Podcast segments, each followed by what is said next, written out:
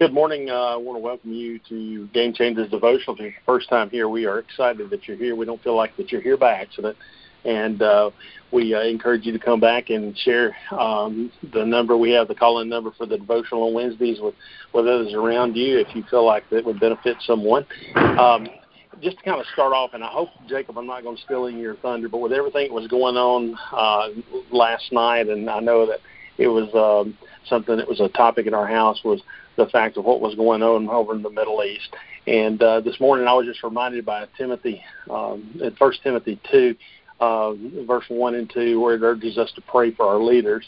And uh, and it doesn't say just pray for the Democrats. It doesn't say pray for just the Republicans, and it doesn't say just to pray for our leaders in our country. It's to pray for all leaders. And uh, there's a lot of decisions that are made that uh, I know can weigh heavy on people's minds, and and uh, I just think that uh, that's something that we need to be reminded of this morning. Um, Jacob, if you're ready to go, I'll turn it over to you. Yeah, thanks, Mike. Thanks for saying that. Very, uh, very timely, and I appreciate that. Um, you know what? I was um, wanted to talk to you guys about. Um, well, first of all, I mean, I hope you guys had a great Christmas, wonderful New Year, and um, you know, as we come into 2020, you know, one of the things I did last year that I I really wanted to focus on again this year is just seeing God clearly, and um, and we had family down from uh, Virginia uh, this Christmas, and uh, one of our family members um, he was telling me about this, and I didn't see it on the news. It may have been on the news, but I I, I somehow missed it. But he was telling me about uh, a 61 car pileup um, that happened right outside of Richmond, Virginia and uh, the way he explained it to me is, uh, you know, there's a bridge that goes over the river, and uh, it's a highway that kind of goes downhill towards the bridge. And uh, and what happened was there was black ice on the road and black ice on the on the bridge, and beneath the bridge, the river had uh, fog really bad. So uh, one car would come and it couldn't see the cars in front of it until it was too late. And by the time they hit the brakes, they were sliding on black black ice and one car after another car after another car after another car continually just continued to pile into each other until they had a 61 car pileup with over 50 injuries. And um, it kind of got me thinking about how often our lives and our decisions, our choices can be just like that. You know, we don't see opportunities we need to take, and we don't see dangers that we need to avoid, and we don't see clearly at all. And so we just go about each day just making decisions and choices just based on whatever we think. And uh, so my challenge to you guys is well what if you could see what if you see God clearly this year? What if you could see yourself clearly this year and see others clearly? See opportunities clearly clearly. And so before we get any further, I just want to open this in prayer. Father, thank you so much for each and every person on this call, God. Like Michael says, no accident anybody's here. Father, they didn't accidentally dial the number to get here. Father, we believe your spirit has led each and every person here. So, Father, this morning, just grow us closer to you. Say what you want to be said. Lord, move me out of the way. Lord, we pray these things in your name. Amen. So there's three ways that that help me to see God clearly every day, every day of my life, and uh, and uh, the number one and the most powerful way to see God clearly is through His Word. And uh, I know many of you know this because I've shared this before in the past. But uh, when I was, I'm 43 years old now. When I was 38, going on to 39, um, you know, God was using all kinds of people and circumstances just over and over and over to encourage me to read the Bible. And um, uh, kind of like what Michael and I do here is just trying to encourage you guys every day um, to be in the Word and to develop that relationship and make it a part of your daily routine. But for me, the final straw was um, uh, right before Thanksgiving, and I don't remember what year it was. It was four or five years ago. I went to Jacksonville, Texas, and uh, I had the pleasure of meeting a man named Mr. Smith um, who had a house fire there right outside Tyler, Texas. And uh, Mr. Smith was just filled with so much joy that it was almost you couldn't believe it.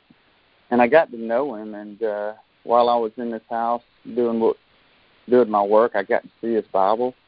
and uh, his Bible was just bulging.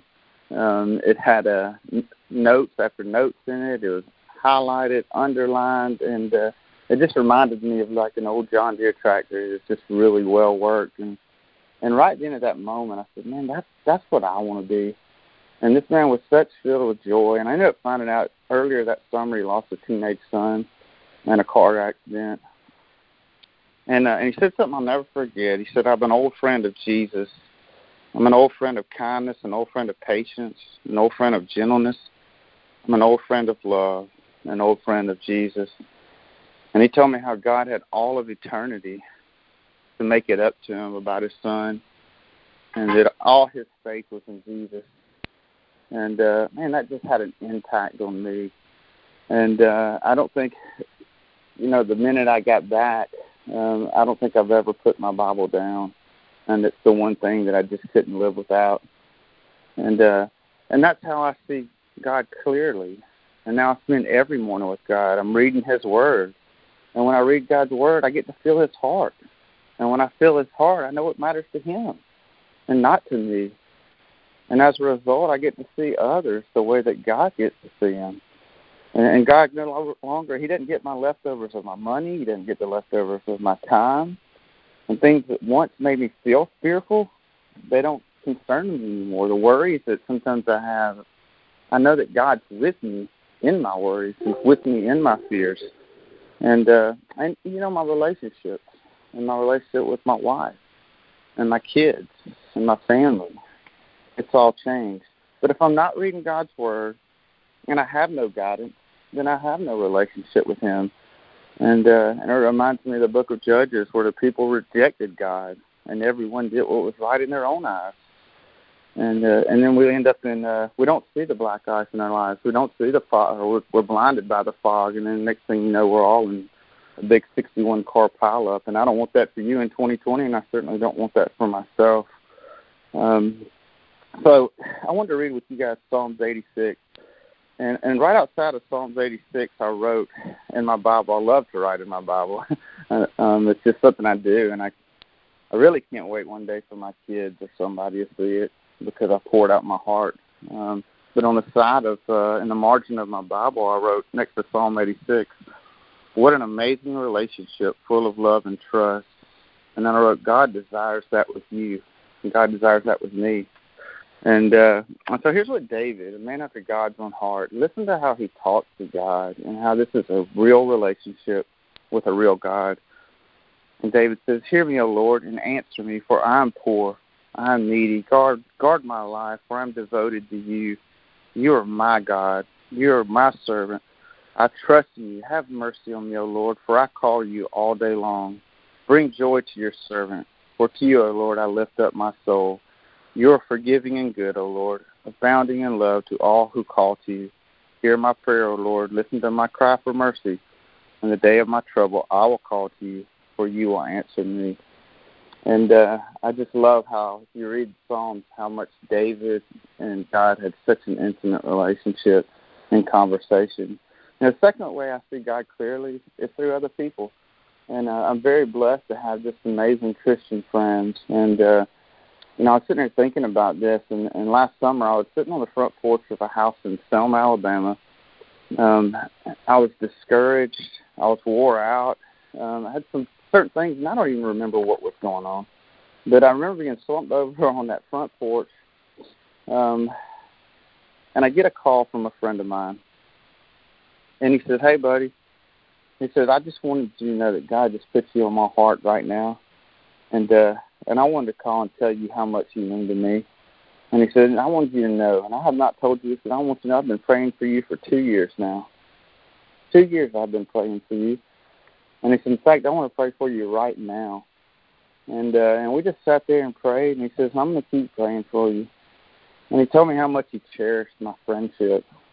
I mean, who couldn't and who wouldn't want a friend like that? and how somebody like that is an ambassador for God, somebody that I can trust. If there's anything I ever need, I can call on a friend like that, and uh, and that helps me to see God clearly.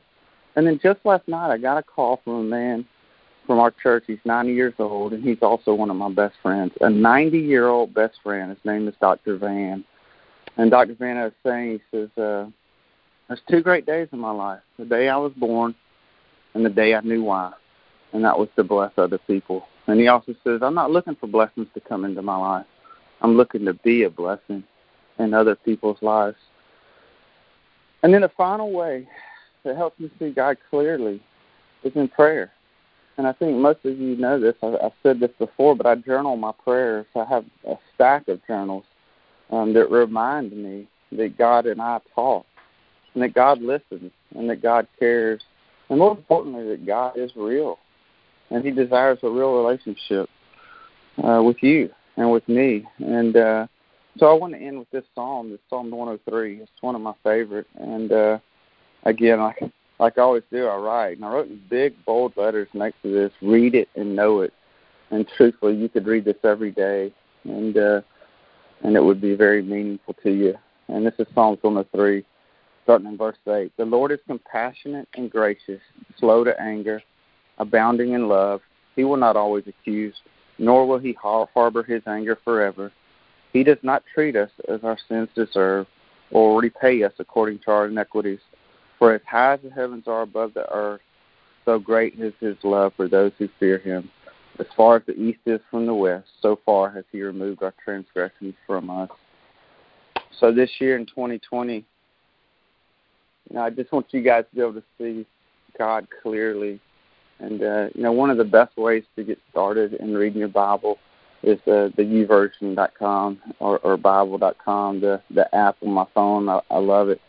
Um, my wife and I are doing a, a 100 day reading plan, and that may be a little little much for some, but you can pick a three day, you can pick a five day, you can pick a seven day, or whatever, and uh, and just get involved in reading the Bible every day, and I promise you it will change your life.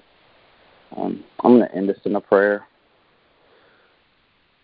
Father, thank you so much for just this time on this call. Father, we can come together and we can share with you openly, honestly. God, you're a loving God. And God, you're bigger than any problem anything that we'll ever face. God, this year I want to say that each and every one of us belong to you. God, there's times that I'm weak. God, there's times that I'm worried. I have fear, problems, guilt, shame. God, there's things that I'm not going to be able to deal with this year. God, you can. Father, I just pray that you're with each and every one of us this year. Lord, we love you. In your name we pray. Amen.